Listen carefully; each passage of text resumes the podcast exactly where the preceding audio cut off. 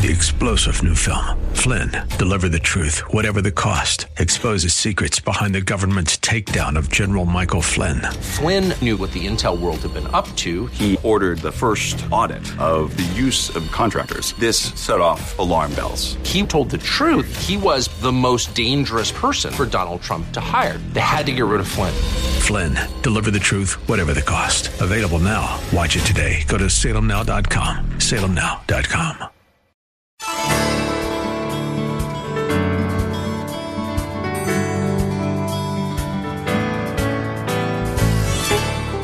Welcome to Lift Up Jesus with Pastor Dudley Rutherford. I'm Kyle Welch. We are here every weekday at this time to share the good news of Jesus and to lift up his name to this city. No matter if you are listening right now from your car or at home or in your place of work, we believe that today's sermon from Pastor Dudley will be a blessing to everyone. So if you can, get out your Bibles and let's join Pastor Dudley right now with his message. The Lord's Prayer is in Matthew 6, but I want to go back to Matthew chapter 1. You have what's called the genealogy of Jesus, and what you have in that chapter is the genealogy, Jesus' lineage, starting from Abraham, going all the way to Jesus. There are some 40 different names in chapter 1 in this genealogy, but if I had time, I could actually show you a lot in this genealogy, but when you look at the genealogy or the lineage of Jesus, it's important to note that Jesus came from a line or a lineage of kings. Keep that in mind. Now turn the page to chapter 2. What happens in chapter 2? Well, you know the story around Christmas time. You have the three wise men or the wise men. And the wise men are following a star. And the star lands over a stable in a little town called Bethlehem. Now, why are these wise men from the east following that star? Because they believe that the star indicated that a new king had been born in the land of Judea. In fact, if you look at chapter 2, the first two verses, after Jesus was born in Bethlehem in Judea during the time of King Herod. Everybody say King Herod. I'm going to come talk about that. Magi from the east came to Jerusalem and they asked this question, where is the one who's been born king of the Jews? Now the problem with that question is there already was a king of the Jews. Who was that? Well, it was King Herod. Herod was known as Herod the Great. That was one of his nicknames. The reason he was great was because he was a magnificent builder. He built buildings that the world had never seen up to that point. He was the one that built the palace on top of Masada, if you've ever gone with us to the Holy Land. He was also called Herod the Great because Herod the Great was the one who built the temple. It's called the second temple, Herod's temple, the one that Jesus walked in and out up on the Temple Mount. Herod was the one that built that building. The foundation of that building, which is the Western Wall, still remains today 2,000 years later. He was called Herod the Great, except he should have been called Herod the Ruthless Killer, because Herod stole his throne like a fox. He had his own son killed to keep power. He had his own wife killed. And he was a puppet king under Rome's control, because Rome actually ruled Israel, and Herod was their puppet king. But he was actually called Herod, King of the Jews. That was Herod's title. No wonder when the wise men show up in chapter 2, searching for the new king, that Herod ordered that all the male babies in and around the vicinity of Bethlehem to be killed. That's how evil he was. That's what he was willing to do to remain King of the Jews himself and to remain in power in Judea and Galilee. Such is the world in history of all pharaohs and Caesars and emperors and czars and presidents and kings and queens and dictators who rule ruthlessly. No matter how ruthless they are, no matter how power hungry they are, all kings come and go. There will be another ruthless man who will take the throne after Herod's. rules. And powerful nations and powerful kings throughout history, they all rule, but ladies and gentlemen, they only rule for a season. And according to the gospel, if you go over to Matthew chapter 4, a simple carpenter, he's got no army, he's got no soldiers, he's got no weapons. But Jesus arrives onto the scene, and in Matthew chapter 4, verse 17, the Bible says, from that time on, Jesus began to preach, repent, for the kingdom of heaven is near. Now, Jesus' kingdom is unlike the kingdoms, normal kingdoms. He had no land. He had no castles. He had no walls. As I said, he had no armies. His kingdom transcends geographical and temporal limitations because his kingdom is a supernatural kingdom. Jesus' kingdom surpasses the ambitious longings and lust of power of Babylon's Nebuchadnezzar or Persians, Darius, or the Greeks, Alexander the Great, or Rome's Caesars. When Jesus, a Nazarene peasant, spoke of a kingdom, trust me, it startled the first century Jews and reignited within them a dream that had begun to fade. For Jews who were living in the first century, when Jesus began this kingdom talk, it would have struck a resonating chord within them, because everyone living in Jerusalem under Rome's occupation, they knew that 1,000 years earlier, King David was the one who expanded the kingdom. His son Solomon ruled next, but his reign was very disappointing because in the year 925 BC, the nation of Israel was divided between two kingdoms, the northern kingdom and the southern kingdom, and eventually both of those two kingdoms were conquered. The Assyrians conquered the northern kingdom in 721 BC and carried the northern part of Israel up to Syria. The southern kingdom was captured by the Babylonians in the year 586 BC, and the Jews were carried off into captivity in the land of Babylon. And then you have the 350 years before Jesus walked on this earth, the 350 years before Jesus arrived, there was an endless circle of kings and kingdoms ruling over the Jews. First, the Persians, and then the Greeks, and then the Syrians, and then the Egyptians, and now, finally, the Romans. And out of the blue, a Nazarene peasant arrives with a startling message that the kingdom of God is near. So let's answer these three questions in your notes. Where is the kingdom of God? What is the kingdom of God? What is that? When we say kingdom of God.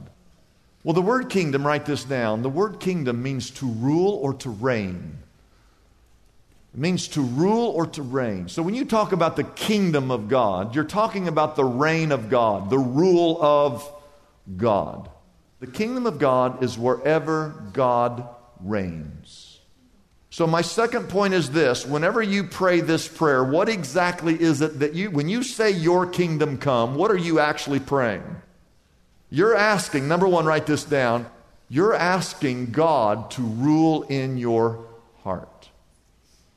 When you say your kingdom come, you're asking or requesting that the Lord, the King of the universe, to walk into your world and to walk into your family, and to walk into your marriage, and to walk into your office, to walk into your school, to walk into your home, to walk into your heart, and occupy and rule and reign in your life.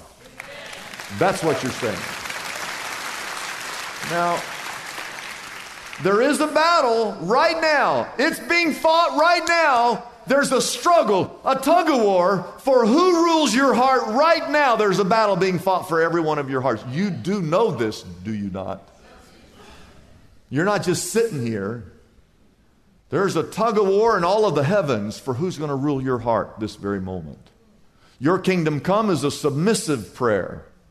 You're saying, you see, when you pray, how many of you pray? Raise your hand, real quick. When you pray, the reason you pray is not to inform God what your plans are. The purpose of your prayers is to call on God to do His plan through you. Your kingdom come. You don't pray, my kingdom come. You pray, your kingdom come. And it means that you are yielding control of your life, and you are yielding your agenda, and you are yielding your plans over to His sovereign and saving reign. You're asking God to rule your heart as He rules all of heaven.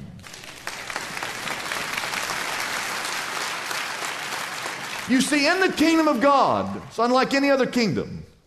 In the kingdom of God, we learn to love our neighbor as ourselves.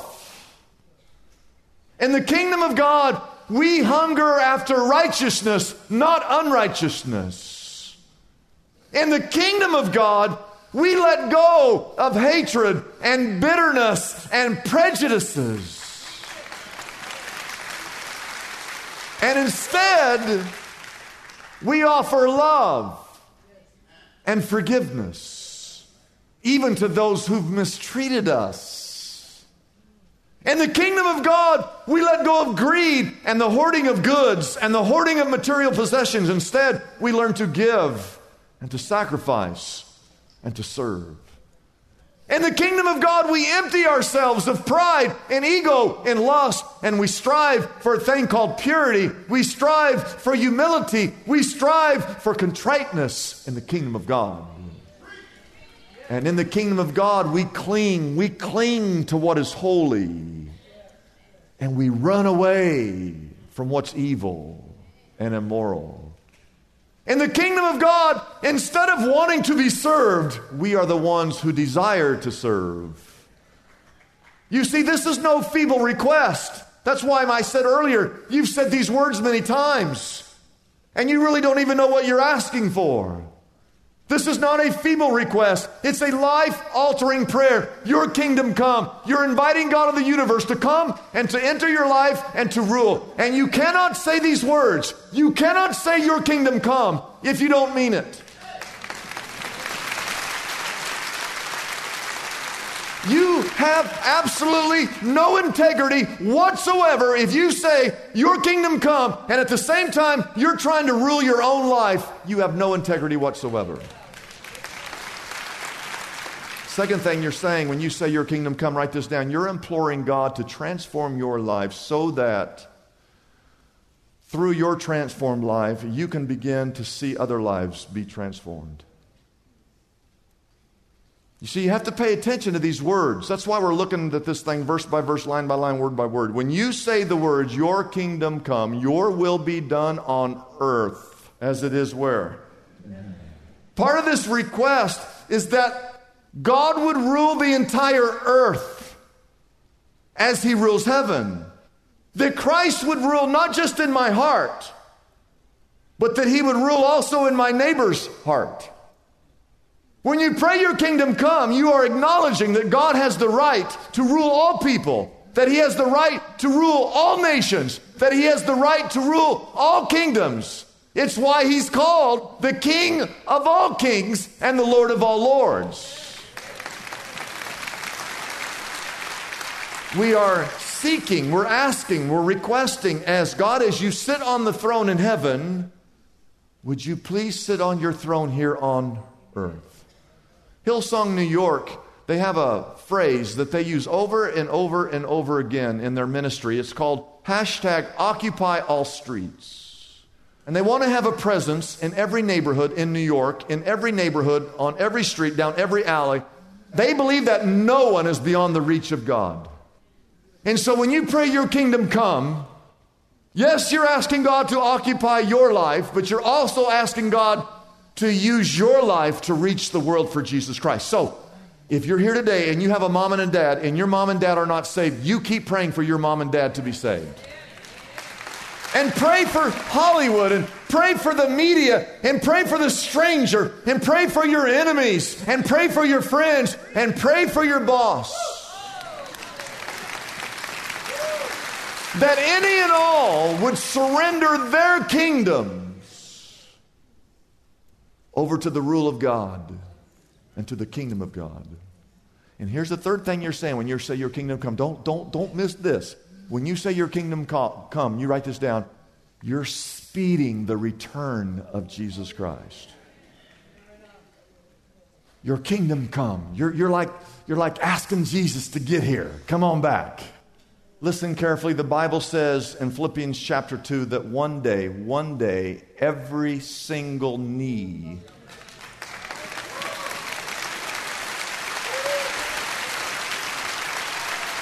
the Bible says that there is coming a day where every single knee will bow and every single tongue will confess that Jesus Christ is Lord.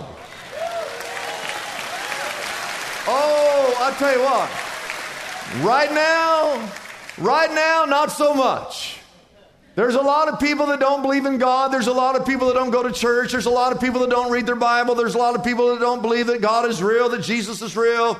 A lot of people reject the things of God. But the Bible says there is coming a day where every single human being on this earth will fall on their knees and confess that Jesus Christ is Lord. Now, my question is this. When is that going to happen? When is that going to happen? When the Lord Jesus Christ returns.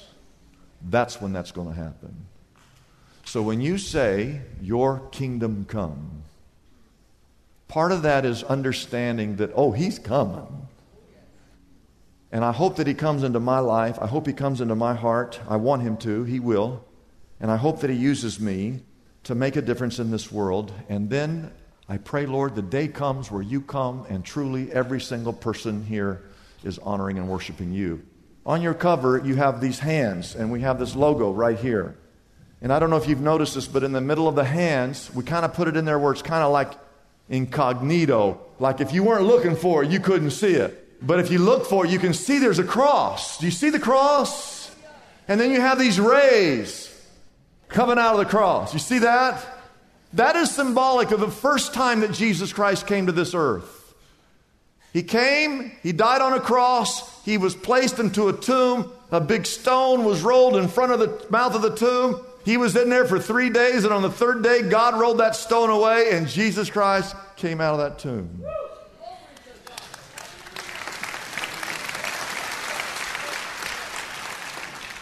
Don't ever forget, as you look at those hands and you're praying the Lord's Prayer, and you remember what he did on the cross, and then you do realize that he was buried, he did resurrect, he's now in heaven, but as you pray, don't forget that one day he's coming back a second time. And when he comes back the second time, he's coming back to rule and to reign. And so, as we begin to close, how does this kingdom come? Your kingdom, how does it come? How many of you want to know the answer to that question? 2 words. Number one, write this down. Number one is conversion. How does his kingdom come? He's in heaven. He rules heaven. How does he rule here on earth? It happens bit by bit as every single person invites Jesus Christ into your life. When you become a Christian, your kingdom come. You're asking God to come and live and rule within you. So when Christ came into my life, I was an 8-year-old boy. When I invited Christ into my life, I was baptized. Jesus Christ came into my heart, and he set up residence, and he began to rule Dudley Rutherford. Now, wherever I go, I am the kingdom of God. Because the kingdom of God is wherever God rules. And God rules my heart. So if I go to the store, if I go to the restaurant, if I get on my bike and I start cycling, or if I come to church, it doesn't matter where I go. God is with me. I am the kingdom of God. Because when God comes into my heart and he comes into my life, he begins to take over, and he rules. And he rules in your heart, and he rules in my heart. Amen. And that's why Matthew 6, verse 33, look at these words. Of all the things on this earth, all of the things, money, fame, fortune, family, drugs, alcohol, everything. Seek first his kingdom.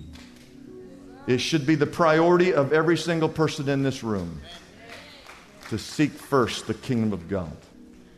And the second part of how his kingdom comes, write this down, is a thing called commitment or faithfulness. You see, once you get saved and he comes to rule, there's no turning back. And Jesus said this phrase, this verse, this, I don't know, first time I ever heard this verse, I've known this verse for 50 years. It's a long, I'm an old guy. But it said, Jesus said, whoever puts his hand to the plow and he looks back, he's not fit for service in the kingdom. What does that mean? Well, what it means is this, that once you become a Christian, once he takes residence in your life, there's no turning back. And Jesus, if you look at the verse, it says, it doesn't say, who puts his hand to the plow, you cannot go back. He says, you shouldn't even look back. When you become a Christian, don't ever go back to your old way of life, the old sin, the old habits, the old... Once you become a Christian, don't even look back at the things of this world. I believe that the church is the kingdom of God. Because God rules in your heart. He reigns in my heart. That this is just me. Whenever I see the kingdom of God, I'm thinking, well, that's the church. Because Jesus doesn't have an army. We are the army. You and I are the army in the kingdom of God. And as he rules in my heart, and I meet someone, and they become a part of the kingdom keeps getting larger and larger and larger. And over 100 years ago, there were a handful of people here in the San Fernando Valley who said, hey, let's start a church, about 5 people. But they were the kingdom of God, and they reached a couple, and then they were 7, then they were 8, and then they're 10. The church kept growing. Then there's 100, then there's 200, there's 300, 400. And today there's like 11,000 of us.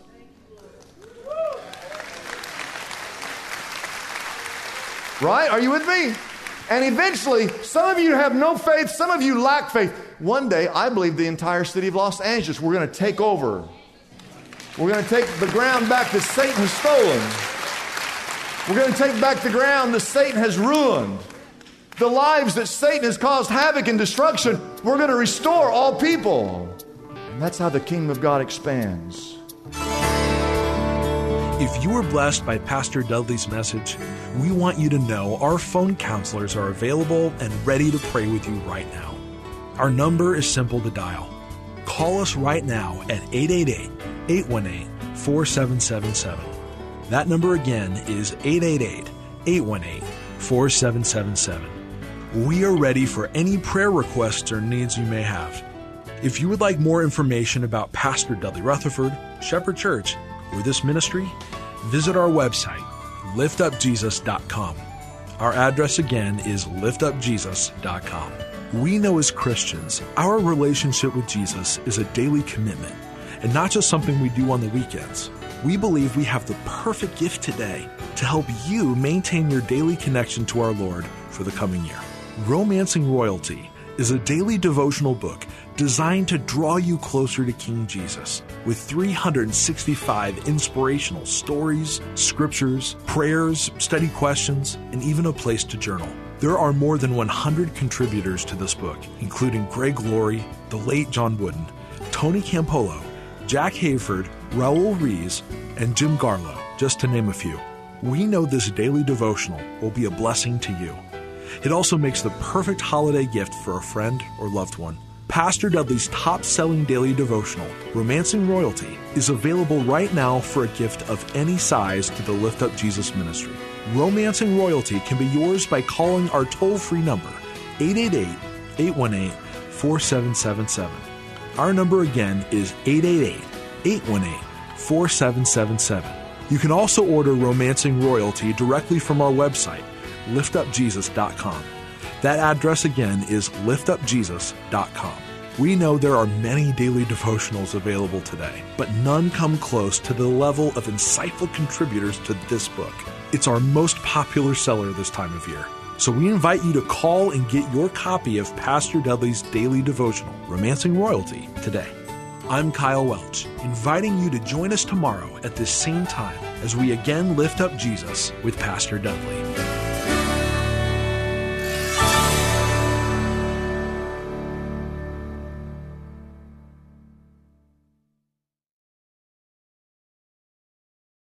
Three-star general Michael J. Flynn, head of the Pentagon Intelligence Agency, knew all the government's dirty secrets. He was one of the most respected generals in the military. Flynn knew what the intel world had been up to. He understood its funding. He ordered the first audit of the use of contractors. This set off alarm bells. The explosive new documentary, Flynn, Deliver the Truth, Whatever the Cost, and covers the facts behind this scandal. Flynn told the truth. He was the most dangerous person for Donald Trump to hire. I find out the worst enemy that I'm going to face in my life is right here in America. They took my assessment and they wanted me to change it. And I was like, I'm not changing it. They had to get rid of Flynn. With in-depth interviews, archival footage, and never-before-seen personal records of the man behind the headlines. I just felt like I was drowning. Flynn, Deliver the Truth, Whatever the Cost. Available now. Watch it today. Go to SalemNow.com. SalemNow.com.